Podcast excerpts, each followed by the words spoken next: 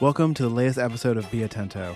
I'm Jesse Ulrich, CEO of Random Productions and editor of this podcast.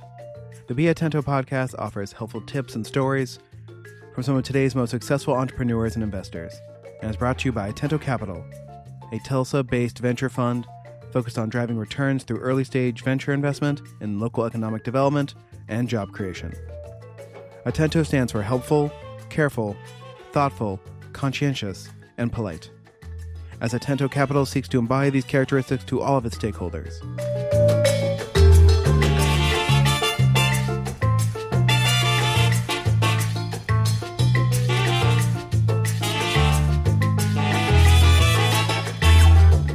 Hi, I'm Susan Spears, investment partner with Atento Capital, and I'm here today with Jordy Albert, co founder and general partner of Walkabout Ventures.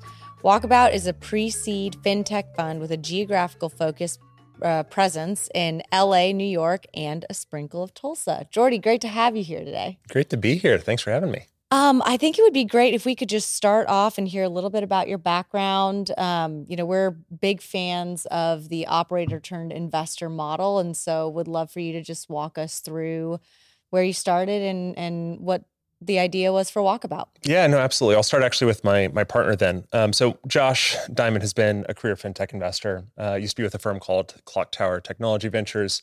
Helped them build out their venture practice, which was focused exclusively on fintech. Realized I guess about three, coming up on four years ago now, that he uh, really wanted to focus on pre-seed and seed, being the first check-in uh, and helping fintech founders really get things off the ground. And so he launched Walkabout One um, by himself in 2019, which was a 10.7 million dollar fund.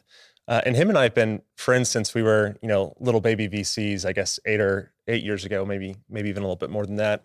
I used to be with a firm called Edison Partners, uh, which was a East Coast-based fintech growth equity or Series A and B firm. Um, yeah, heavy focus on fintech, mostly B2B. Uh, but Josh and I met there as we were kind of like running a, a, across the market trying to find fintech things to do.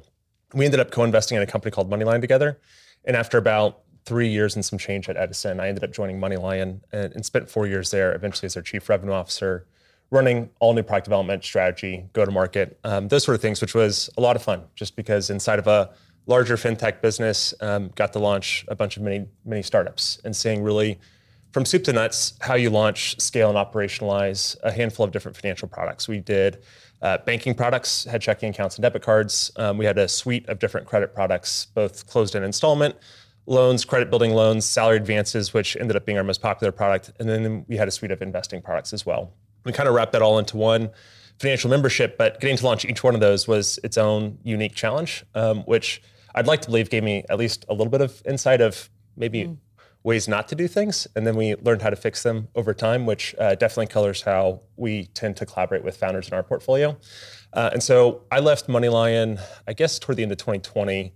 Um, as they were gearing up to go do their eventual SPAC process. And then Josh and I decided to team up at that point. I had flirted with the idea of starting a company, ended up not being brave enough, but uh, called up Josh, told him I wasn't going to end up doing it. And he said, you know what? I think it'd be a better idea if we just launched a fund together. And so we went and raised the second fund together really beginning in 2021. Um, did our first close in Q2 of 2021, and then ended up eventually closing on $65 million. And so with Walkabout, um, we're a pre-seed and seed focused fintech fund. Um, we make one to $3 million initial investments. We pretty much lead exclusively. Um, and we're probably call it half B2B, half consumer. Uh, really, the only things that we don't do are international deals outside of the US, um, and then crypto, blockchain, Web3.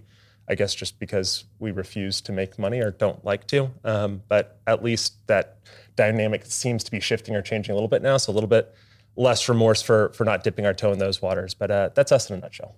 Well, that's great. Thank you. Uh, thank you for that overview. Um, I'd love to dig in a little bit on. You know, you mentioned the the benefits of being an operator and how that informs the way you collaborate with your founders. Um, you know, do you think that the way you collaborate from an operator background gives you that advantage in in trying to source and win allocation in in rounds with founders? I would hope so. Um, you know, Josh and I each have our own ways that we try to contribute to to companies. It certainly helps, I think, to have been in similar shoes at least for a period of time to know just the craziness um, that comes with trying to build and, and scale something. Um, particularly like when there's a lot of uncertainty around it. Like at MoneyLion, um, you know, we had built a scaled product that we were then sort of evolving or almost pivoting into an entirely different business model. And so it felt like three or four different times we were going to die. And so the stress and pain that comes with that um, is, I think, something that helps you empathize with founders as they're going through their own like founding journey and building. And so I think it's helpful from an empathy standpoint just to be able to connect with them on a deeper level. Um, and then it allows us to, I think, speak with some perspective that maybe not every investor can can ultimately offer. Um, and so I don't know. There are four ways that we tend to collaborate with our portfolio. Um, usually it's on like the capital formation side where I would say, you know, Josh is probably one of the most talented people I've ever seen in terms of knowing, you know, what other investors in the market like. And so when a company, you know, should go raise additional capital, who we should bring into the syndicate with us, which investors you should talk to first, and just really how to sequence things um, to save everyone time, not just our founders and helping them run an efficient process, but also, you know, investors downstream of us, making sure we're not wasting their time with a deal that they're ultimately not going to be interested in. So we help them on the capital formation side, uh, on the team building side, which if every VC overpromises and underdelivers on, but um, we do our, our best to maybe underpromise and at least deliver from time to time on helping them build out their initial team. Um, and then we get really active on the go-to-market and sales front for a lot of our teams that tend not to have um, a more commercially minded co-founder as part of the initial mm-hmm. team. You know, we'll tell them, you know, put that off at least for the first year or two, and then we'll be out your outsourced BD team or sales team for the first year or two. Um, it's incredibly I think, easy and efficient for us just because our job all day, every day is talking to different participants in the market, whether it's, you know, vendors and banks and different capital markets providers that could be eventual clients or other fintech companies that could be clients of products. So it allows us to, I think, in a pretty efficient way, provide that leverage to our portfolio companies. And then lastly is on the product side. And that's where I really try to leverage a lot of the operating experience. Um, I think at MoneyLion, one of the things that I, I grew deep appreciation for um, was the nuance that comes with product mm-hmm. considerations or decisions. Um, and so when we were launching, you know, uh, like I said, we had banking products. We launched um, a checking account program and rolled it out to a million plus people. It felt like overnight, at least in, you know, call it three, six months. I forget the time frame and that sounded like the greatest thing ever until we realized it was actually the worst idea ever. Because um, all of a sudden you know we were learning about kinds of fraud vectors that we didn't anticipate beforehand. We realized maybe we didn't use the right vendors and it was negative gross margin to start. Yet we had you know a million plus cards in force. And so we had to think from you know not even 180 days after launching this program we have to go back to like the drawing board and rebuild it from scratch. And so the nuance that exists with um, really the demographic that you're building for, uh, the product that you're launching, and how you plan to monetize it really implicates ultimately how you construct the product and all the underlying decisions that you make. So if you're building, let's say, a consumer debit product um, for a down market consumer, um, you're going to want to work with a very specific processor, type of bank partner. Uh, even some networks, I think, are better than others in terms of how you ultimately um, position things for that that uh, demographic in a unit profitable way. And we did not do that right the first way. Mm-hmm. So, uh, whether it's a consumer debit product or building a commercial lines insurance product, uh, it just implicates how you want to think about building the infrastructure. And that's something that um, we've done incorrectly in the past and try mm-hmm. to you know draw from those experiences to work with our, our portfolio founders. And from time to time, I'd, I'd like to think gives us an upper hand in um, getting them to ultimately choose to work with us. Yeah, I um, you know, as someone who's looked at a lot of funds and a lot of different fund managers, I I always appreciate when there's um, a really strong balance of skill sets with different GPs. You know, you bring some really great operating experience from MoneyLion, while you also have the investor experience. And then to your point, Josh is incredible with the capital formation side and, and bringing that together. And from a founder's perspective, you know, I would want someone at the table who can provide both of those things to help me along the way. Um, you know, as you guys started building Walkabout, and and now you know you you're you've had a really successful fund too. How do you think about growing your personal brands, the fund brand, and building a culture that allows you to be a franchise down the road versus you know just a fund today? That is tough. And uh, I appreciate you saying that we've had a successful Fund Two. We have no idea how Fund Two is ultimately going to go. It was um, fair. It's a long feedback loop. We were very fortunate with the partners that we got around the table. Um, we have you know some LPs that uh, are drinking the same Kool Aid that we are in terms of how we try to source opportunities, the founder archetypes um, and personalities that we like to back, and how that ultimately implicates um, the way that we invest and collaborate with them. I think it's slightly off center uh, to what a lot of other seed funds are doing, and I, I think that's half the battle is figuring out your way to compete for a lot of funds, it is building a brand. And like whether that's being very active on Twitter or social media or having blogs or uh, you know being on the industry conference circuit and constantly mm-hmm. speaking at those things. Um, it's an incredibly effective strategy for building top of funnel and a lot of awareness so that when you know the next founder that's building a fintech business or whatever business it is that you're focusing on um, is thinking of what investors they want to reach out to like that's actually a great way to build that top of mm. funnel mm. and um, you know create more interactions and opportunities that way. For Josh and myself, it's just not how we're oriented. We're not um, we're not brand builders ourselves, and quite frankly, I think if we try to feel both inauthentic, um, and we wouldn't do a very good job of it. And so our brand is anti-brand. Um, so if you go to our website, it's nothing more than our logo. Um, you know, we don't publish like many things. Like we don't try not to do many like speaking engagements or anything like that, just because um, again, we've we've tried to keep as much of the attention on our founders as possible. They're the ones that are doing like the hard work at the end of the day, um, and we're just trying to do our part in helping them like bring their dream to a success. Mm-hmm. And so that has resulted in us, you know, at first maybe it was like a very concerted strategy or laziness. Who who knows what it was? But then um, I think in our circle of of founders that we've been able to build both the direct relationship through investing as well as just the broader second and third degrees of that network. Um, I think there is actually some appreciation for not caring about that particular side of the business, just wanting to, you know, clock in every day, do our work, and let our founders go to bat for us. And so, um, you know, even I, think in our fund two portfolio, we have uh, about to be 13 investments. Um, fund one was 14 investments. So we have 27 direct companies in Walkabout. Josh has a bunch of his you know legacy portfolio companies from from Clocktower. I have a handful from both Edison as well as just um, you know companies that I invested in or advised personally that we still uh, and then you have everything that we like passed on, but like feel like our, our, our children too that we wish were part of the family. Mm. And so there are a lot of companies that we try to you know provide as much time uh, and dedication as we possibly can. And you know some of them, sometimes it's in your portfolio and have a very direct economic benefit to doing so. Other times it's like I said, you just um, built a relationship or an affinity for a particular founder and like the problem that they were trying to go solve, and you want to help them because you want to see them be successful. Mm-hmm um, and this is uh, a little bit of a, a, perverse benefit, but at the same time, by investing you know a lot of time and energy in folks that you don't have a direct like economic incentive um, you know attached to, I think it kind of feeds that flywheel of um, sort of more of that second and third degree of your network growing through really um, um, testaments from other founders that have worked with you both mm-hmm. directly or indirectly. And so that's what we've tried to invest in is just blood, sweat, and tears and working our tail off for all the founders that we um, um, have worked with in both in that capacity directly and indirectly and hoping that by you know being there for them in good times hard times um, when we didn't invest connecting them with an investor that ultimately does invest uh, helping them from a product standpoint even when you know we're not directly on the cap table that it leads them to suggest us to their founder friend or mm-hmm. another friend of theirs that's an operator at a you know valuable private tech company that thinks they want to go start a business in six to 12 months and that's really kind of the strategy that josh and i have tried to double down on is let's do less deals and invest in more relationships and those relationships will breed more relationships. And we can you know forward invest six 12 months of time and energy uh, before someone's ultimately a founder to try to help them get to that point where they want to make the jump. You know help them think through what do they want to do who do they want to do it with and then um, you know when do they make that jump ultimately? And so it gives us an opportunity to one sell ourselves over a longer period of time uh, and then also the opportunity to underwrite them over a longer period of time. And at the end of that, um, sometimes we invest, sometimes we don't. But I think there, again, just is this benefit of all that time and energy that we invested, irrespective of whether we end up investing actual capital, that continues to feed that flywheel of, of driving more and more people to our top of funnel.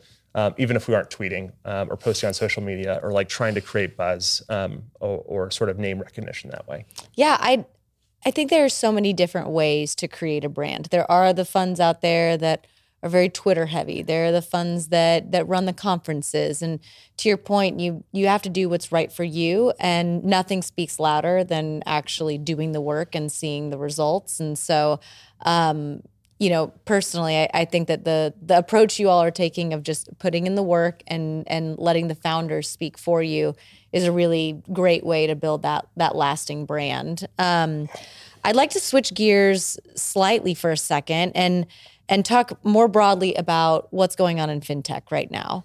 Um, it, it goes without saying that we're coming off just a, a wild market um, and things are now starting to normalize, downturn, um, and and people have opinions.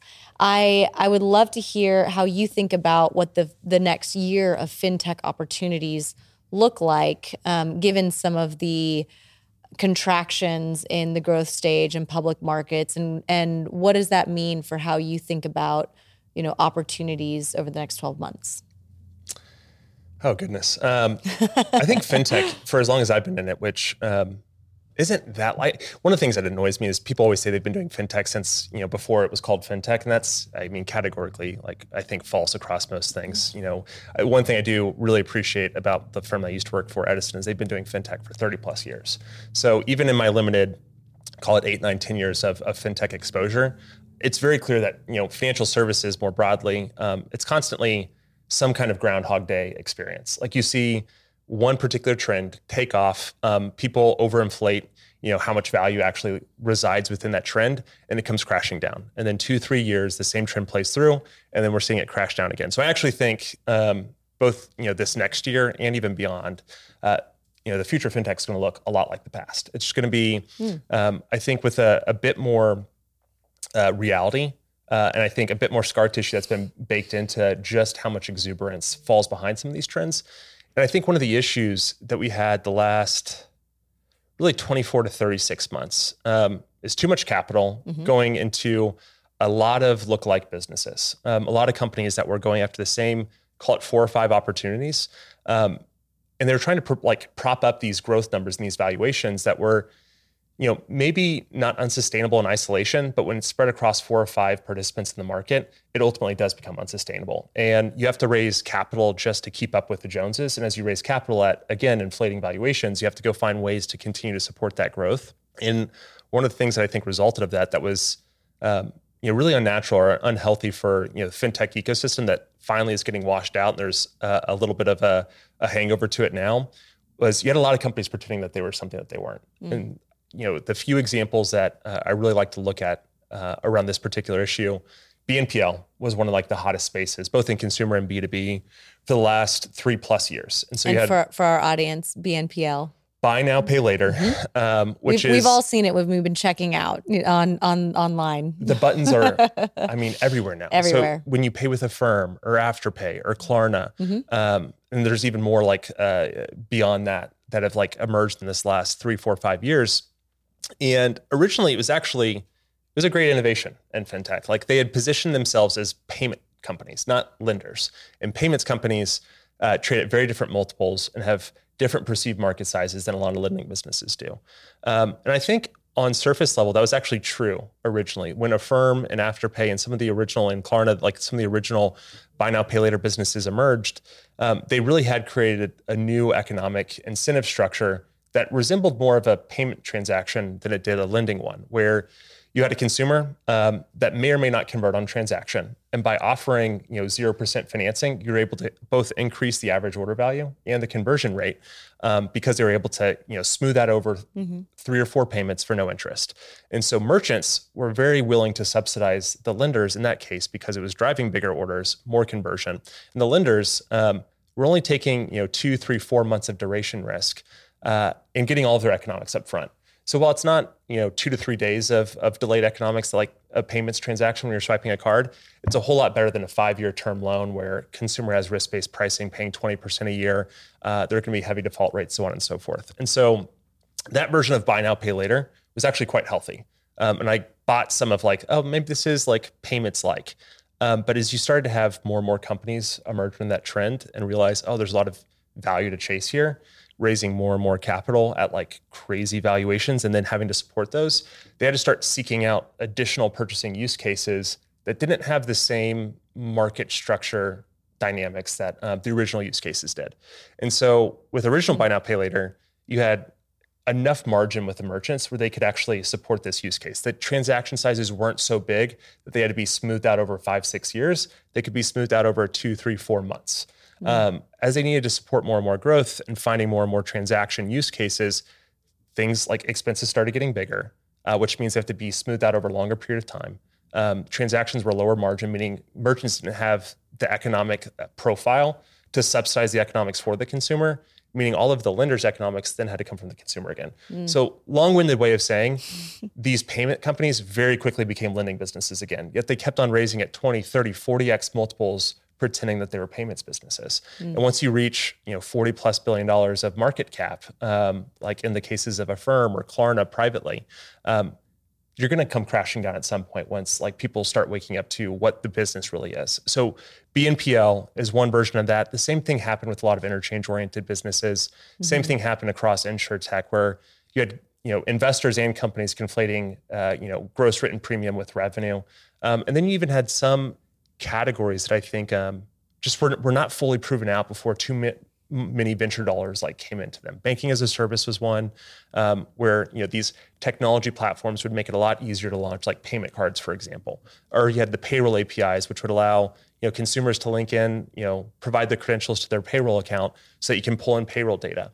And these were unproven markets, but so many companies popped up because they saw, oh, this business just you know started six months ago and they've already raised twenty million dollars. I'm going to go start a copycat because I could also raise twenty million dollars. Sure. And that happened six to twelve plus times across both those categories before the market was really proven. Mm-hmm. And it creates really unhealthy competitive dynamics that actually doesn't allow you to, like when you're building out a new market, improving like a new opportunity, mm-hmm. There's a natural back and forth that ha- has to happen between like the market or customers and like the new platform. Like you're not going to build it right day one. You have to actually have patient customers willing to kind of learn with you. But when too many companies pop up, all of a sudden they start talking about how bad the other solutions are. Oh, you should switch over to us. We don't have those same issues. Okay, mm-hmm client switches over to the other competitor uh, and they have all the same issues. And so mm. it created this really unhealthy competitive dynamic to where I just think a lot of venture dollars are going to get burned there on a category that should have been really, really interesting. So I think those have been some of the issues with what happened in fintech. But I think the same thing is going to like play itself out again in the future. It's just us as investors, we have a BNPL business. Um, mm-hmm. We have one focused on fertility finance that through clinics, um, companies called Sunfish, uh, allows people to get access to incredibly low cost financing for IVF, surrogacy, so on and so forth. Um, but the advice that we try to provide to our founders there, we have an interchange oriented business. We have two insurtech oriented businesses is don't try to pretend that you're something that you're not capitalize the business in line with the business that you're actually building. And if over time you realize, you know, your P&L or economic profile looks different than a traditional lender, especially finance company or traditional interchange oriented business, then we can start thinking about like capitalizing at higher multiples. But if you raise so much money at such inflated values, pretending that you're something that you're not, it's going to make the inevitable fall a whole lot harder. So we just have been trying to like look in the rear view at everything that's happened now for the second time as we're investing in similar models that are going to be playing out over the next two, three, four, five years, mm-hmm. and just hoping that they can learn from those experiences and not not commit the same mistakes. Yeah, I uh, that's that's such interesting insight, and thank you for giving those super specific examples. I think it it really contextualizes um, a lot of the the hype and the crash that we've we've seen with a lot of these categories, and ultimately, it sounds like finding that product market fit for what this specific company is working on is really important and not not trying to scope creep into other markets and other consumers. Um, and and it's all about discipline right as an investor and and trying to find exactly where your your conviction lies um, and staying disciplined around that and not getting caught up in the hype um, so just you know a couple more questions and I, i'm then I'll I'll leave you to your day. But I'm I'm curious. One question I want to ask is, you know, just what's what is the kindest thing anyone has ever done for you professionally? Oh gosh, there have been a lot of them. Um, I've I've been incredibly fortunate with having, you know, some pretty great people in my both just life in general, but particularly along like my career path. I wish I could point out one thing in particular, but it's been a I think a common common thread across like a few different professional relationships over time. Mm-hmm. And I think the net of it all of it all is I've never been qualified for any of the jobs that I've had. Um, and I've always been very fortunate to have someone like make a bet on me.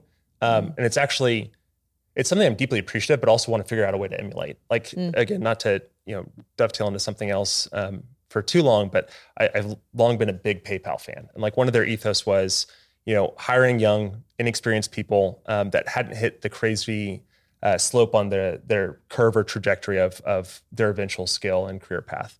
Um, and being able to identify that talent and sort of, you know, the crazy asymmetric upside it could have. Um, you know, we try to do that in the founders that we find, um, and finding some, you know, off the beaten path gems that, you know, maybe are less loved by like the rest of the venture market. But it's a, a skill that I want to continue to sharpen, and um, I hope to prove some of the people that made a similar style of bet on me eventually right. Uh, again, still lots of, of things to play out to see if it uh, will end up playing out that way. But I think the common thread is just, you know, I had one person here locally in Tulsa, William Paiva, mm. um, who I met randomly at an event here in Oklahoma uh, when I was still at University of Tulsa. And I had this crazy thought that I wanted to go into investment banking, but like no one from my college went into investment banking. I couldn't find any alumni that were in investment banking. And I randomly meet him at this event where I find out he was a healthcare investment banker at JP Morgan in New York City. I'm like, oh, that's a dream. I want to go be an investment banker in New York City. So I convinced him to get coffee with me. And after a couple year or a couple hours of, of talking with him, he goes, you know, why the hell do you want to be an investment banker? Just come work for me. Um, I had no idea what venture capital was certainly like still to this day understand nothing about the companies that we were investing in. Mm-hmm. Um, I mean, he was a PhD molecular biologist. I was an economics student. Um, all that said, he I think appreciated just the interest and drive that I had at that point in time, um, and he exposed me to this world of venture capital that I've now obviously fallen in love with. Um, thankfully, I got out of biotech because I was never going to be smart enough to like exist there, uh, but found my second love, which was was fintech, and so William was um, the first one to like really give me a chance that I certainly was not qualified for. And it happened a few times after that. Like when I got to Edison, Edison hadn't hired someone without an MBA before. I was 21 at the time, I want to say. Um, and like could not believe that I had gotten a shot there. Um, and so they gave me a lot of rope even after that mm. to like you can either hang yourself with it or you can go and like prove that you might actually be able to do something interesting there. And so um, thankful to them for giving me a shot. And like, I don't need to keep playing the same song and dance, but that happened another couple times after that. And so for me, it's just, um, it's, it's been like this, I guess, reoccurring, but not on that many of, of instances, uh, experience where someone was just willing to take a bet without any of the merit being there. Um, and so I'm deeply privileged and appreciative uh, to have had that opportunity but that's certainly been uh, the consistent nicest thing that anyone's done for me in my professional life. Yeah, no, I um, that's that's a great response, and you know, people always say that venture is about the people, um, and and in my experience thus far, that is completely true. You know, we're in a I, am glad you didn't go into investment banking. Um, Me too. I think a lot of people who are in that role right now probably don't experience the same level of, um, you know, helpfulness and kindness from others, and and maybe they do, and I hope they do. But you really experience that in venture, and so, um, Jordy, we're really grateful to have you here today, and um, excited to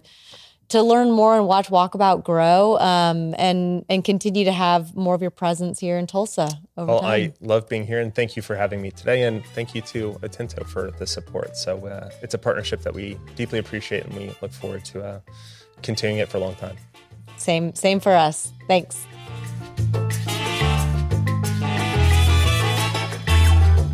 Thank you everyone for tuning in to the Be Atento podcast. You can find this podcast anywhere podcasts can be found make sure to subscribe or follow and to leave us a review on Apple Podcasts. Don't forget to follow Atento Capital across all social media platforms. And we look forward to speaking with you all again on the next episode of Be Atento.